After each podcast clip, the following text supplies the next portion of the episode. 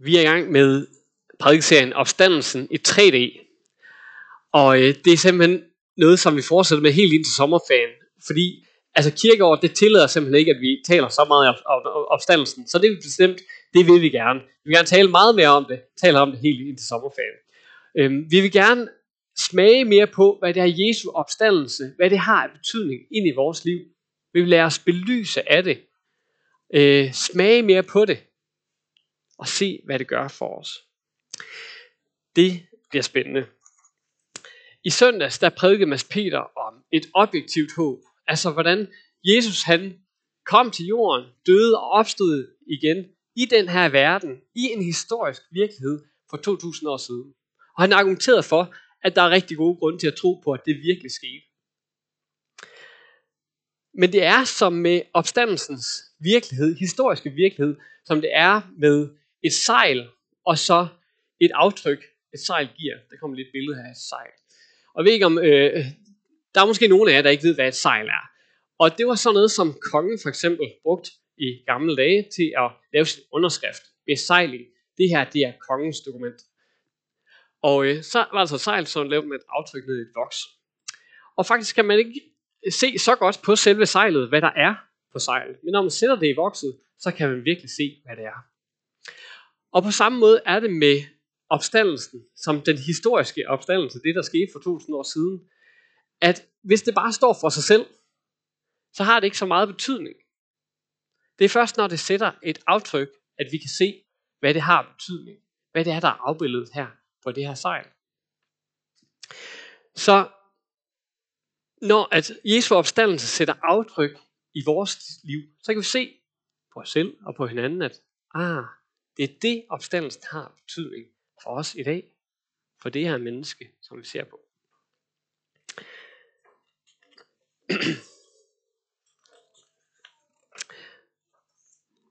Og det er jo rigtigt, at hvis Jesus ikke døde for 2000 år siden, sådan historisk, øh, så er det jo lidt lige meget, hvad vi føler eller tænker i dag, eller hvad man egentlig har åndelige oplevelser i dag, fordi det ikke har øh, festet sig i den historiske virkelighed. Men på samme måde kan man sige, at selv hvis Jesus han er nu opstået for 2000 år siden, og det ikke bliver levende for os i dag, jamen, så får det ikke nogen betydning for os, for den verden, vi lever i. Og det er det, vi i den her prædikenserie gerne vil fokusere ind på. Hvad er det for et aftryk, det her sejl sætter i vores liv? Hvad er det, det kan have betydning? Og i dag er det med temaet håb for dig. Vi skal sammen læse øh, et af de breve, som Paulus, en af de første kristne, sendte til en menighed i Efesos. Og øh, her fortæller han om, hvordan at opstandelsens sejl har sat sit aftryk i ham og i den menighed, som han taler til her. Og han siger, har med her? Også jer har han gjort levende. Jer, der var døde i jeres overtrædelser og sønder men i sin rige barmhjertighed, og på grund af den store kærlighed, han elskede os med, gjorde Gud os, der var døde i vores overtrædelser, levende med Kristus. Er noget af frelst? Og han oprejste os sammen med ham, og satte os med ham i himlen, i Kristus Jesus, for i de kommende tidsalder at vise sin overstrømmende rige nåde og sin godhed mod os i Kristus Jesus.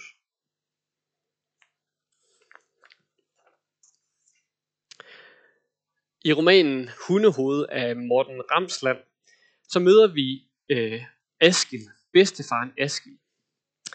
Og han er en mand, med, som vil beskrives som en med mørke i øjnene, og med et bittert drag omkring munden. Askil er ikke et menneske, man lige sådan kan regne ud. Han er usammenhængende. Han kan ikke rigtig kategoriseres eller identificeres. Og Askil han maler. Det gør han hele sit liv. Og den måde, han maler på, det er kubistisk. Ligesom Picasso. Altså en anden, hvor at man øh, tager noget af ansigtet, og så flytter man ned i bunden og sætter noget andet sammen med. Så det, det bliver usammenhængende og, og ufuldstændigt på en eller anden måde. Og alt, hvad han oplever i livet, det maler han på den måde. Han maler kubistisk, usammenhængende og mørkt, dramatisk på nogle af de sidste sider i bogen, så øh, sker der det tragiske, men også virkelig forunderlige, at Askil får en dødsdom. Han har kraft og må dø. Og da han så kommer hjem fra den melding, så, øh, så brænder han alle de kubistiske malerier. Hele hans livsværk, han brænder det på et bål, mens hans kone står og måber og ser til. Og dagen efter, så begynder Askil at male igen. Nu ikke usammenhængende mere, men med lette penselstrøg, så maler han smukke og fredsfyldte, sammenhængende landskabsmalerier. Der er sket noget med Askil i mødet med døden. Han begynder at se sit liv i et andet lys, og det afspejler sig i bevægelsen fra det kubistiske til de her landskabsmalerier. Askils kone og andre, der ser på Askil, ser også, der sker noget andet med ham, end bare at han begynder at male anderledes. Når han begynder at male og betragte de her malerier, så sker der også med, noget med ham.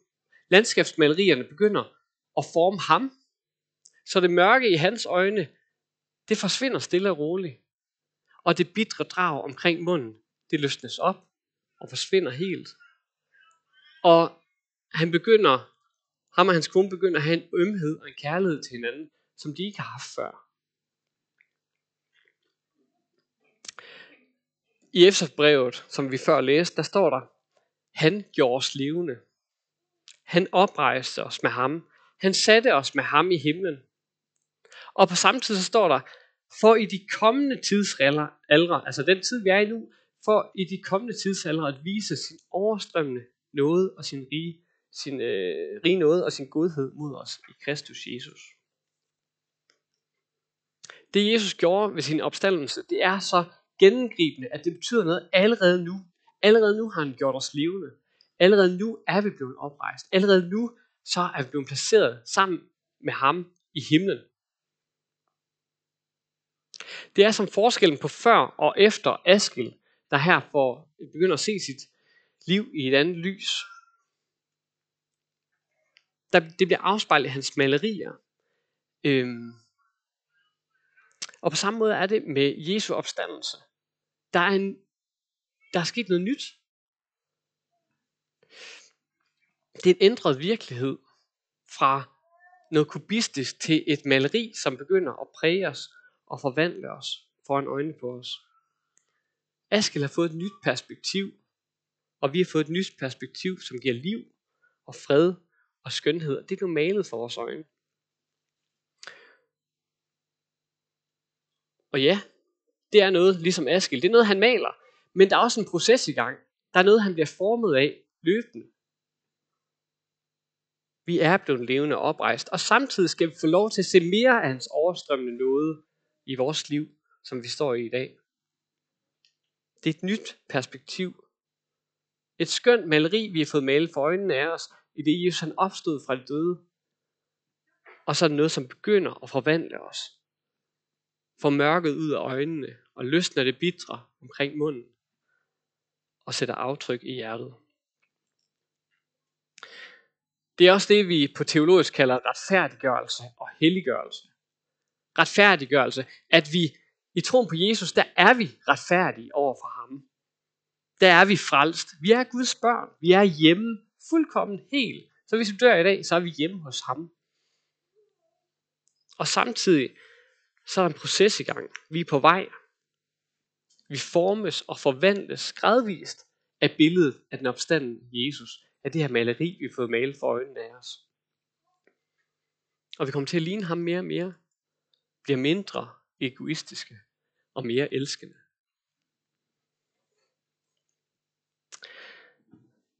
Komme lidt billede her. Der er forskel på, hvordan øh, forskellige kirker har lagt vægt på Jesu død og opstandelse. Der er nogen, der har fokuseret så meget på opstandelsen, at korset er trængt helt i baggrunden. Så at øh, tanken, så man tænker, at jamen, alle sygdomme bliver helbredt nu i det her liv med det samme. Og vi skal ikke mærke øh, smerte, vi skal ikke mærke angst. Og hvis vi så gør det, så er det egentlig ikke Jesus, der er nede i vejen med, så er det vores tro. Det er lidt karikeret. Men øh, Det, det er sådan en bevægelse i nogle sammenhænge. Så er der andre, for hvem øh, korset kommer til at træde langt frem, eller opstandelsen det tror, kommer lidt i baggrunden. Altså hvor opstandelsen, ja, den er, den er god nok, men det er kun måske en bekræftelse af det, Jesus gjorde på korset, at vores synd er taget væk. Men hvad opstandelsen ellers har betydning i vores liv i dag, at der er håb for vores liv i dag, i det liv, vi står i, det kan måske godt træde lidt i baggrunden. Så vi må have begge to med. Og det må vi for at undgå en naiv optimisme, hvor alting lykkes hele tiden. Og så også for at undgå en håbløs pessimisme, hvor vi ikke tror på, at Gud kan gøre noget nu i vores liv. Og det betyder, at vi midt i verden, sådan som det ser ud, midt i vores liv, midt i glæden, men også i smerten, og lidelsen eller følelsen af håbløshed, det der kan ramme os, de der modsætninger i tilværelsen, midt i det, så kan vi finde glæde i, jamen Jesus han har oprejst os. Vi er hjemme hos ham, midt i lidelsen. Vi kan have håb midt i det svære. Og samtidig kan vi få lov til at være totalt utålmodige med sygdom og lidelsen og smerten og alt det onde, som rammer. Fordi Jesus er opstået og bringer håb ind i det i dag. Vi må have begge to med. Vidsheden om Guds omsorg og hjerte for mig, selvom jeg ikke altid mærker den. Vidsheden om, at han elsker mig alligevel. Midt der i smerten og lidelsen. Og samtidig bønden og længsten og påtrængenheden over for Gud om, at han ikke vil gribe ind. Fordi det kan han. Han kan forandre og forvandle verden i dag. Så hvis du nu er kommet her i dag og tænker, er der håb for mig? Så er det lige meget, hvad for en korserfaring du har, hvilken smertelig erfaring du sidder med. Så er der håb. Jesus, han kan gribe ind guddommeligt i dag. Der er håb for, at Jesus han kan hele din sorg i dag. Der er håb for, at Jesus kan møde dig i dag. Troen på den opstandende Jesus, det betyder, at vi tror bare, at han kan gribe overnaturligt ind, bryde med lovmæssighederne og gribe ind i vores liv. Spontant, kraftfuldt i dag. Så i dag vil jeg opmuntre dig til at træde ud. Ture og håbe. Ture og træde ud og række ud til ham. Og Gud hører den stille bøn. Og samtidig så har han også sat menigheden som hans opstandelseslæme i verden til at blive brugt af ham. Og derfor har vi blandt andet også nogen, der beder herover efter prædiken. Så hvis der er nogen, der tænker, nu er jeg klar til at række ud, jeg vil gerne prøve at ture og håbe, så er der nogen herover, der vil bede sammen med dig, så benyt dig endelig af det.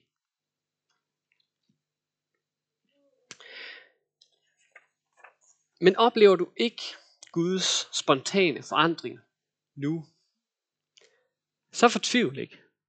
Så fortvivl ikke. Gud forandrer og forvandler over tid. Opstandelseslivet med Jesus, det er faktisk ikke en sprint. Det er et maraton.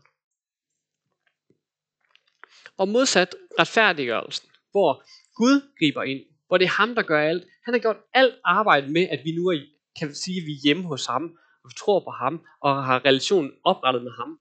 Det er hans fortjeneste. Det er kun ham, der har gjort det. Men modsat retfærdiggørelsen, så er helliggørelsen det er et samarbejde. Det er, et, det er, hvor vi selv kommer på arbejde sammen med Jesus. Jesus begynder at skabe forandring i vores liv. Men det er ikke noget, han bare gør. Det er noget, han vil have os med til. Han vil have os med til at skabe forandring for os selv og for verden omkring os. Det er vi med til. Og det tager tid. Det tager faktisk hele livet.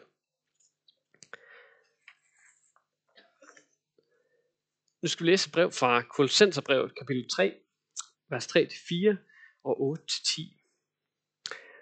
Og øh, det er igen Paulus, der skriver til menigheden her. Og han skriver, I er jo døde, og jeres liv er skjult med Kristus i Gud. Når Kristus jeres liv bliver åbenbaret, der skal også I blive åbenbaret sammen med ham i herlighed. Nu skal jeg også aflægge det alt sammen. Vrede, hissighed, ondskab, spot, skamløs snak i jeres mund. Lyv ikke for hinanden, for I har aflagt det gamle menneske med dets gerninger. Og I jer det nye, som fornyes i sin skabers billede, til at have erkendelse. Det nye, det nye liv med Jesus, det er en totaktsmotor. Det er en motor, hvor der er en takt, der kører tilbage, en eksplosion, og så en kompression. To takter. På den nye jord tænker jeg ikke, at vi har brug for den, fordi at der er vi forvandlet, så vi ligner Jesus fuldt ud. Men indtil da, så må vi leve opstandelseslivet i to takter. Og man behøver ikke kende fuldstændig til, hvordan en totræksmotor fungerer for at forstå det her billede. Det er også for at lige kaste et kødben ud til nogle af dem, der er virkelig motorentusiaster herinde. Så prøve at ramme bredt. Øh. Den ene takt, det er aflægning. Aflægning er det, der vil binde. Aflægning er det, der vil gøre afhængig og skabe frygt. Det er en ene takt. Og den anden tak, det er iføring af Jesus. Det nye liv, det liv, han kommer med til os. To takter. Det er en form for død og opstandelse i vores liv. Vi spejler egentlig Jesu død og opstandelse nu i vores liv. Vi lader noget dø, for at vi kan opstå sammen med ham i vores liv. Jeg kan nogle gange komme til at tænke meget konkret om det her med aflægning og iklædning. Sådan på den måde, at jeg tænker, åh, så gjorde jeg lige det her, det var ikke så godt, eller så kom jeg til at lige tænke, det her, det var ikke så godt, så Jesus vil du ikke tilgive mig for det. Og det er jo også godt, og det er jo også en form for afklædning og iklædning, at jeg ligger min spontane sund, kan man sige, og Jesus han tilgiver mig for det. Det er afklædning og iklædning. Problemet er bare, at det slår net, det når slet ikke ned til roden af problemet. De der uhensigtsmæssige mønstre, mønstre og vaner, som jeg i hvert fald kender til. Vi skal dybere ned. Jesus ønsker ikke bare at forvandle toppen af isbjerget. Han vil optøge det hele. Hele isklumpen. Nu en anden dag, der fik vi solgt vores elskede Toyota Yaris.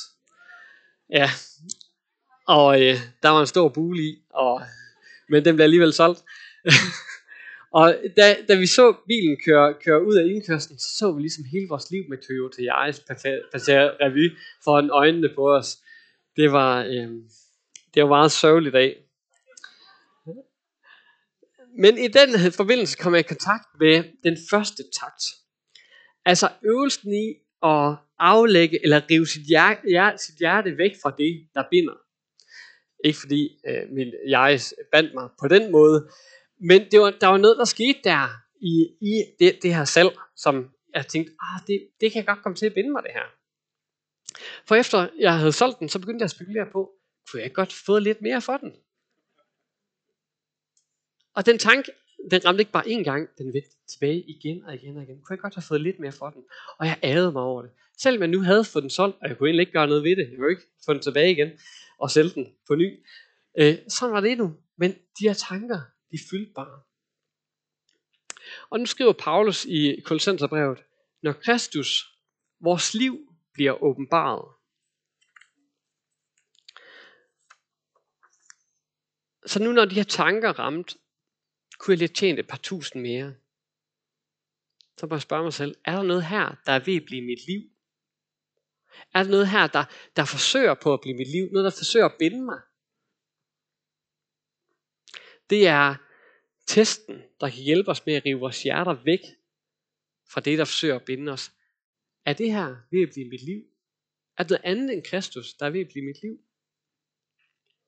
Det kan vi spørge, når vi bliver ramt af alle de her øh, tanker, der lige pludselig bombarderer os. Eller en modløshed. Det kan også være en restløshed.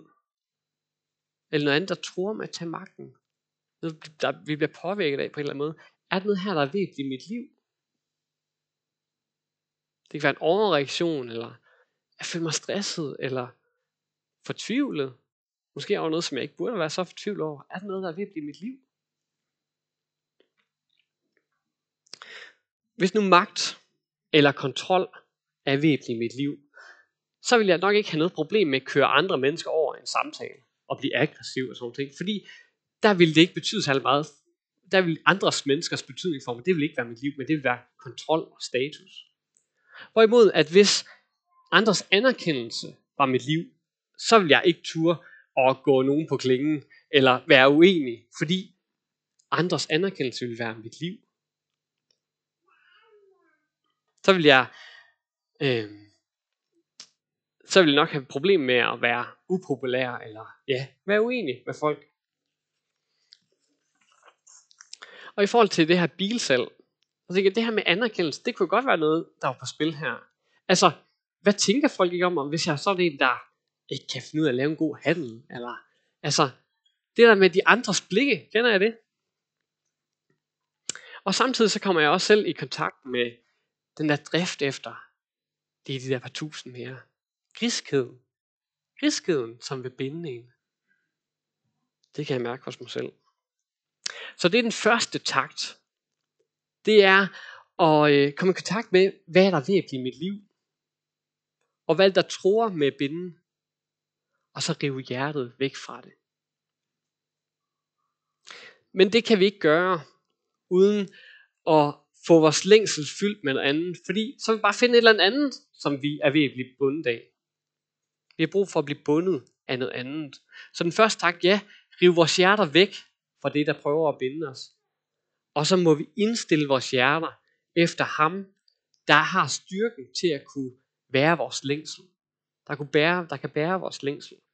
Ham, der har livsfylde nok, og kærligheden nok til at fylde mit tomrum efter øh, kærlighed og efter anerkendelse. Jeg har brug for noget andet end mig selv til at blive mit liv, og det er faktisk kun den opstandende Jesus, der kan, der kan være det. Der er ikke nogen som ham, der kan give mit liv den glæde og den livsfylde, som han kan. Så vi må sige, den første takt, nej, det er ikke penge, det er ikke andres anerkendelse, det er ikke magt, det er ikke kontrol, det er ikke præstation eller noget andet, der skal få lov til at binde mig. Og så en anden takt, Kristus er mit liv. Ikke alt det andet. Jesus er det eneste, jeg behøver for at kunne sikre mig en vedvarende glæde og vedvarende forvandling i mit liv. Ligesom Askil, bedstefaren i øh, hundehoved, som jeg fortalte om, så er der en kubisme. Der er noget usammenhængende, noget mørkt og noget bittert, som vi hele tiden i vores liv må være i proces med at brænde på et bål. Fordi Jesus er opstået som for vores nye perspektiv, som vi må lade os forvandle af og indstille vores hjerner efter. Og det her nye perspektiv, det er ikke bare et landskabsmaleri. Men det er kærligheden selv. Det er en levende relation, som vi former os. Han ønsker mere og mere at være vores vedvarende håb, vores dybere glæde. Så der er håb. Der er et langvarigt håb. Der er et håb over tid, sammen med den opstandende Jesus ved din side. Så lad os øve os i det sammen. Lad os øve os i at rive vores hjerter væk fra det, der tror med at binde os, og så åbne døren for ham, som der kan være vores liv. Giv ham plads i vores liv. Søg ham i bøn. Søg ham i fællesskabet. For at han kan få øh, den betydning i vores liv, og flytte mere og mere ind, og gøre sit stempel helt tydeligt i vores liv. For han vil begynde at gøre alting nyt over tid. Nu tænker jeg, at vi skal bede sammen, så lad os rejse os op. Og øh,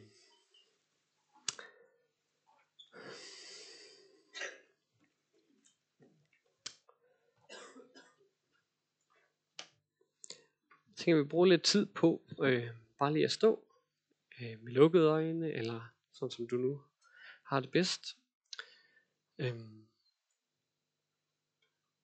Og så kan du øh, overveje, hvad det er, der forsøger at binde. Jeg tror, vi alle sammen har noget, der, der prøver at binde os. Hvad er det, der binder dig? Hvad er det, der tror med at blive dit liv?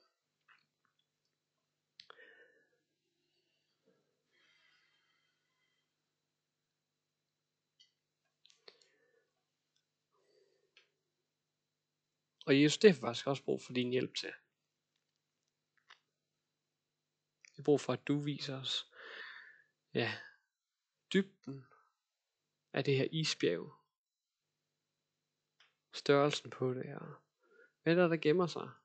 Hvad der, der tror vores liv. Ja, for vores egen skyld, og for din skyld, og også for dem, vi er omkring. Vi har brug for, at du gør os kærligere.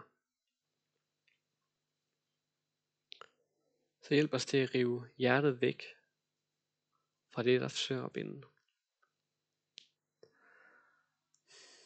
Og så vil vi indstille vores hjerter efter dig. Kom du. Kom du ind i vores liv.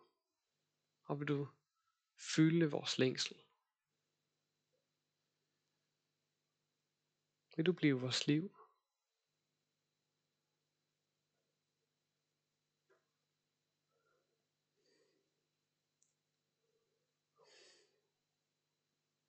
Vil du blive vores liv? For det er kun et liv med dig, at alt andet i vores liv, også de andre gode ting i vores liv, at det kan blomstre. Så vil du blive vores liv, så resten af vores liv kan blomstre.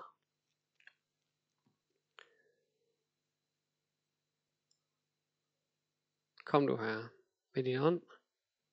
Kom med din friske vind en livsforvandlende vind.